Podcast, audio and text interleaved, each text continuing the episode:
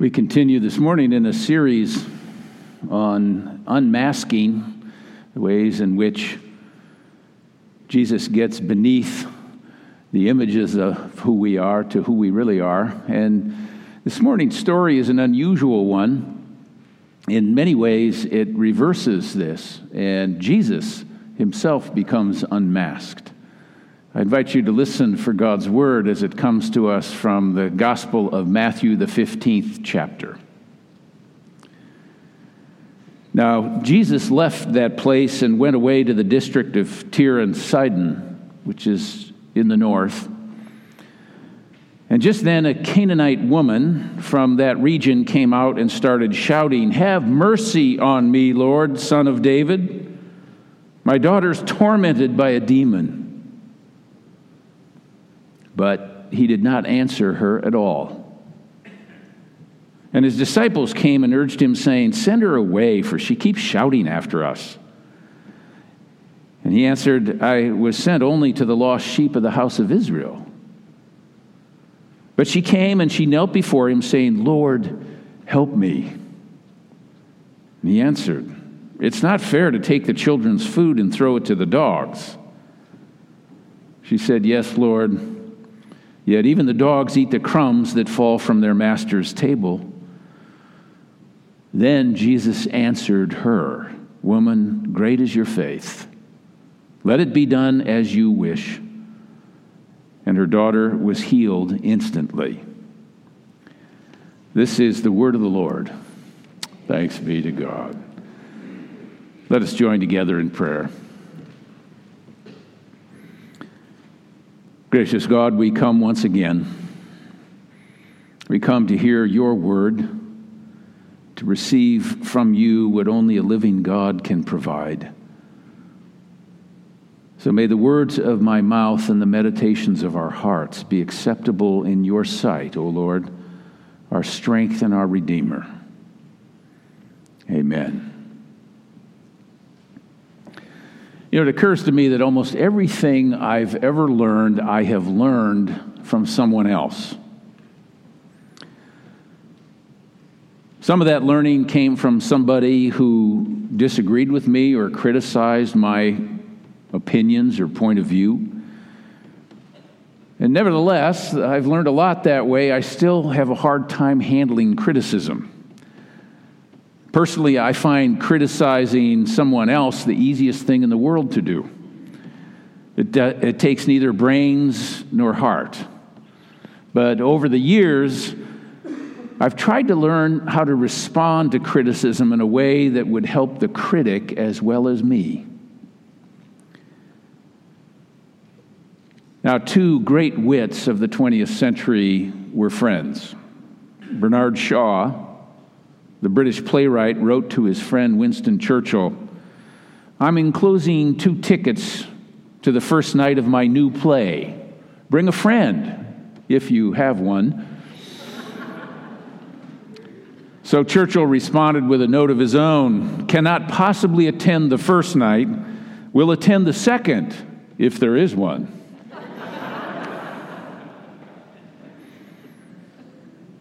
Not so much criticism, but an exchange of wit. And usually there's a bit of a bite to the humor between friends when they're matching wits.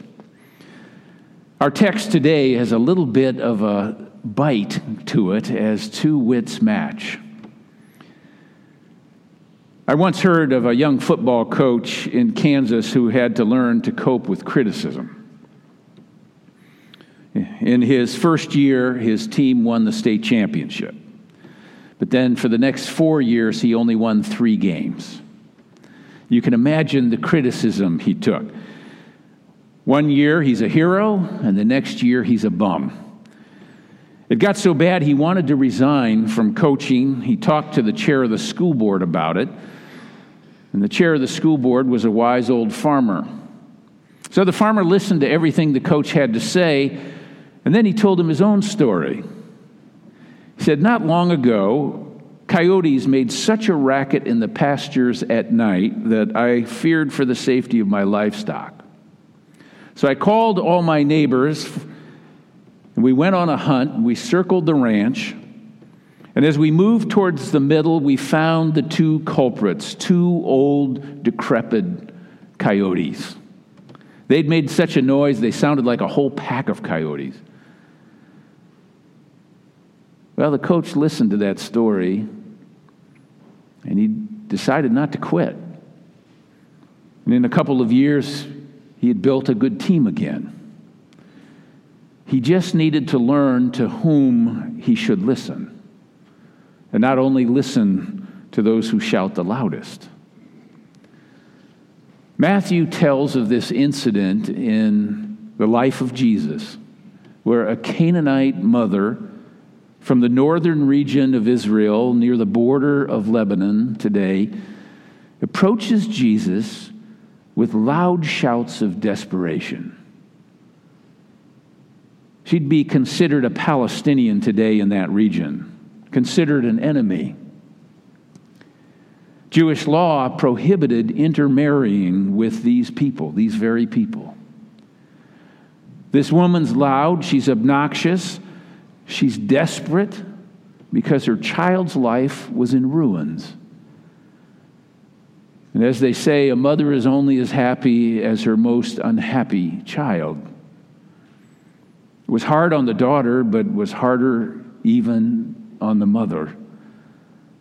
How is this Jew now going to relate to this Palestinian? You can kind of feel the tension right there in the text.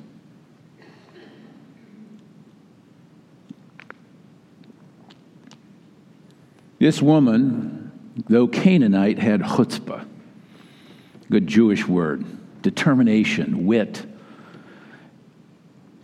She was unacceptable she was an outsider. She was impure by the religious standards of the day. And yet she dis- demonstrates that she actually gets it by her response and obtains the needed help for her daughter. This story has an expected outcome. The woman's daughter is healed. Once again, Jesus responds to human need with compassion in the end there's no surprise in the story here. The surprise and the curious thing about the story is not the outcome, but the conversation that leads to that outcome. Jesus seems to be having a bad day. He just is in a bad mood somehow. He appears to be uninterested in helping this no name woman who's an outsider. And the gospel goes to some length in its description to make sure we get the point. Jesus is in Gentile territory. He does not want anyone to know where he is, according to Mark's gospel. And this Gentile woman comes to him and begs for help on her knees. And Jesus seems almost a little irritated or distracted. And then he essentially calls her a dog. On the surface of this, it's just hard to reconcile with the Jesus we come to know elsewhere in the gospel. He seems to be expressing racism and prejudice, the kind that the Jewish people had against the Gentiles. If you read the paper this week about the election in Israel, you see some of the same stuff going on.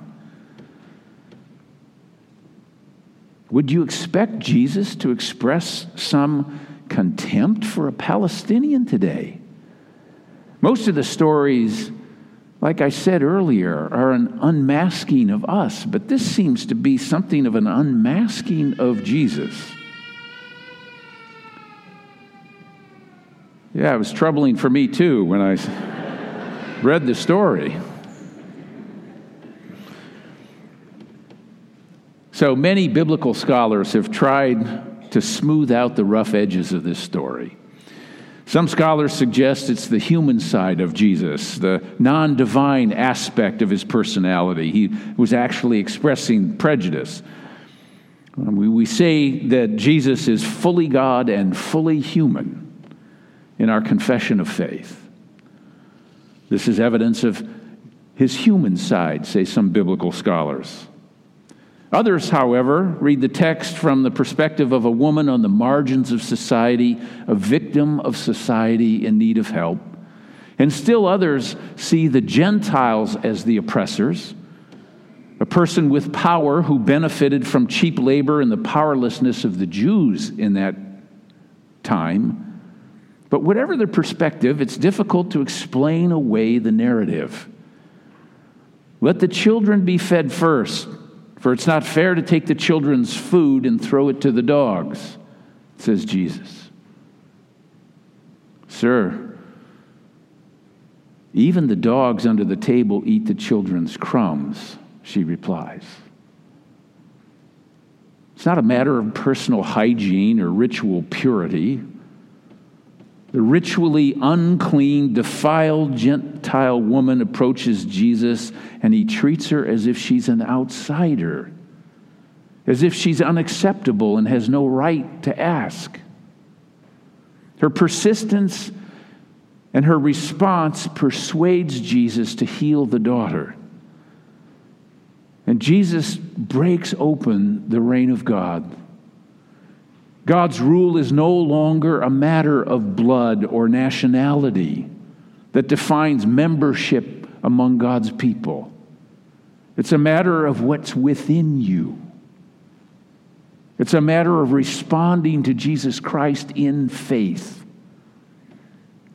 The early church had to rethink all the matters of religious purity in light of this universality of God's love which is at the heart of the Christian gospel. I mean, this story has a parallel in Acts of the Apostles where the Apostle Peter, seeing this sheet full of unclean animals being lowered from heaven, declares he will never eat anything that is profane or unclean. And the voice of the Lord says from the heavens, What God has made clean, you must not call profane. In other words, the good news is for everyone, everywhere. The church is called together and is held together, not by our nationalities, not by our bloodlines, not by our commonalities and socioeconomic class, not by our race, but by our common allegiance and our common service to this Lord. Ruth Santana Grace preached last week and shared with our officers there's room at God's table for everyone, including those especially who feel themselves excluded by their circumstances or their background or their past. All are welcome who respond in faith and all will find that their deepest needs will be met by this Lord and Savior. The Gospel of Matthew, which is really written for a Jewish audience, begins with a Jewish genealogy how Jesus is connected to David and to Abraham. But at the end of the Gospel, it concludes with the Great Commission. All authority has been given to me in heaven and earth, says the Lord. Go therefore, make disciples of all nations, baptizing them in the name of the Father, Son, and Holy Spirit, and teaching them to obey everything that I have commanded you. Or as Paul puts it in the epistles, to the Jews first and then the Gentiles. This idea of radical inclusion is at the heart of our own history in this country. Emma Lazarus' famous poem is inscribed on the pedestal of the Statue of Liberty. It goes like this Here at our sea washed sunset gates shall stand a mighty woman with a torch, whose flame is the imprisoned lightning, and her name, Mother of Exiles. From her beacon hand glows worldwide welcome. Give me your tired, your poor, your huddled masses yearning to breathe free. The wretched refuse of your teeming shore. Send these, the homeless, the tempest tossed to me. I lift my lamp beside the golden door. End quote.